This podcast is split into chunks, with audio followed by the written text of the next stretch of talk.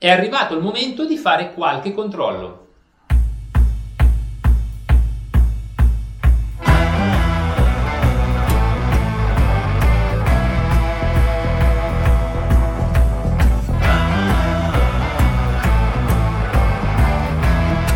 Amici di 365, buongiorno e benvenuti a questo nuovo appuntamento con l'allenamento. Il tema di questa giornata riguarda la preparazione atletica, o meglio, riguarda i test necessari per incominciare a ragionare un, su una preparazione atletica ben specifica.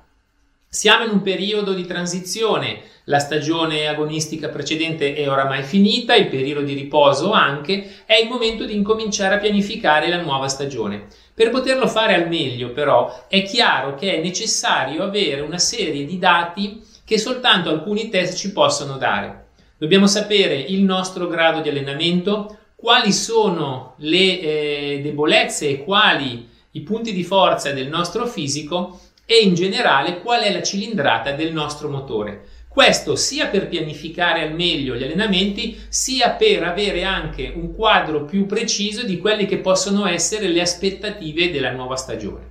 Per far questo ci sono diversi test a disposizione. Eh, in questa prima puntata mi soffermerò su un paio di questi, ovvero il test con coni e le volate sui 10 secondi.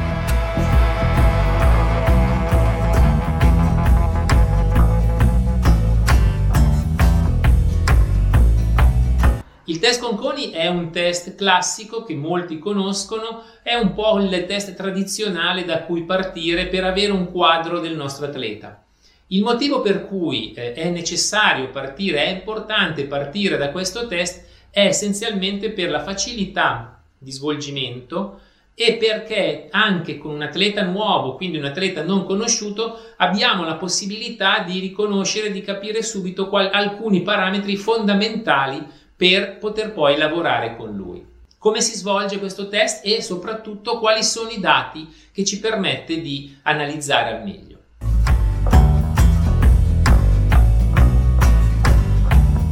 Il test Conconi è un test molto semplice da effettuare ed è un test incrementale, ovvero si parte da una velocità predeterminata, nel mio caso 20 km all'ora, e ogni minuto si sale di 1 km oppure 2 km all'ora se stiamo parlando di atleti di alto livello. In questo modo avremo 21, 22, 23, 24, 25 fino ad arrivare all'esaurimento del nostro atleta, ovvero fino al momento in cui non sarà più in grado di sopportare la velocità, supportare la velocità successiva. In questo modo noi andremo ad avere una serie di dati importanti.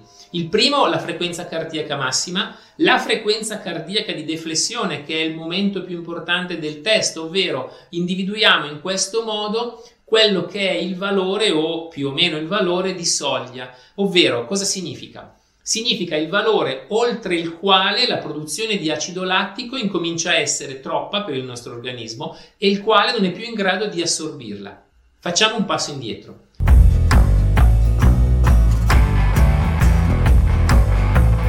Il meccanismo eh, aerobico lattacido è un meccanismo che produce energia. Durante tutti i nostri sforzi noi produciamo una quantità di acido lattico sempre maggiore. Fino ad un certo punto questa quantità di acido lattico è assorbibile, il nostro corpo riesce a smaltirla immediatamente. Da quel punto di deflessione, quindi da quei valori di soglia in poi, la produzione di acido lattico diventa esagerata, diventa troppa, il nostro corpo non è più in grado di assorbirla subito, va a far bruciare i muscoli, a far creare dei problemi, ci dà un picco di energia importante ma decade in un tempo abbastanza relativo, abbastanza bravo, minimo. È importante conoscere questo valore perché avendo come riferimento fre- a livello di frequenza cardiaca questo valore, noi poi possiamo creare delle griglie di allenamento che ci permettono di lavorare nel modo migliore con il nostro cardiofrequenzimetro. Quindi il fondo lento, il fondo medio, il fondo intenso, la soglia e sapere quali sono i valori fuori soglia.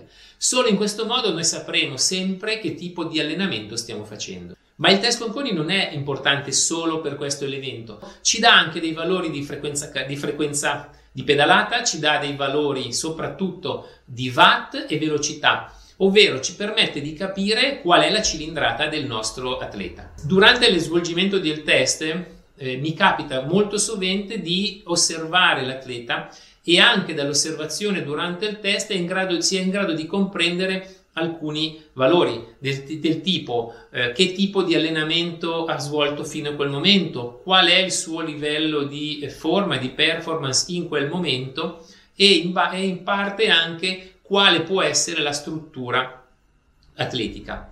Vedete che già da soltanto da un test con coni, che è un test abbastanza semplice, ci sono diversi eh, elementi che ci possono aiutare.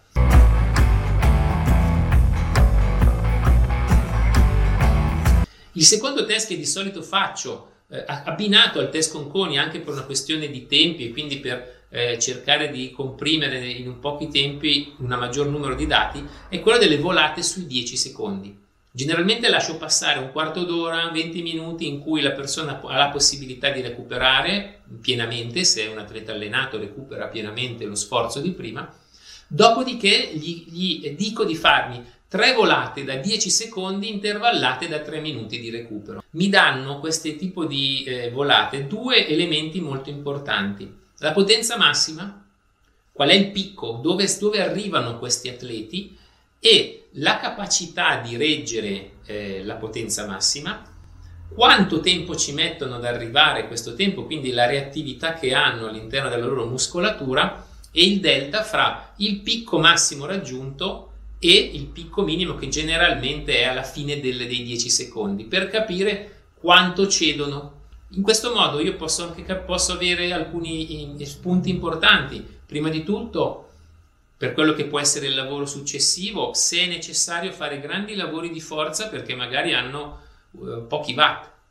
In, specie, in, qualsiasi specialità ormai della mountain bike, l'uscita di curva in un enduro, il rilancio nel cross country, ancora di più nella DH, sono importanti anche elementi di forza. Quindi mi dà un primo elemento su cui ragionare. Magari ho un test fantastico, un test con coni e poi mi arriva a 1000 watt di, di, di scatto. Allora c'è da lavorare molto sulla forza mi dice qual è la media di quei 10 secondi, quindi quanto riesce a reggere in quei 10 secondi. Posso avere un super picco e poi crollo immediatamente, allora mi devo fare qualche domanda. Oppure ho un super picco e poi ho un decadimento meno importante. Significa che mi, da, mi regge anche queste volate per un periodo un pochino più, un pochino più ampio.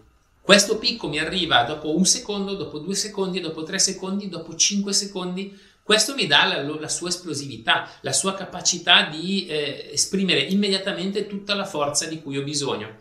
Importante soprattutto nella parte agonistica, se penso alla discesa, se penso anche all'enduro, perché più riesco a essere rapido nella, nella capacità di reclutare tutte le fibre e più riuscirò ad andare veloce.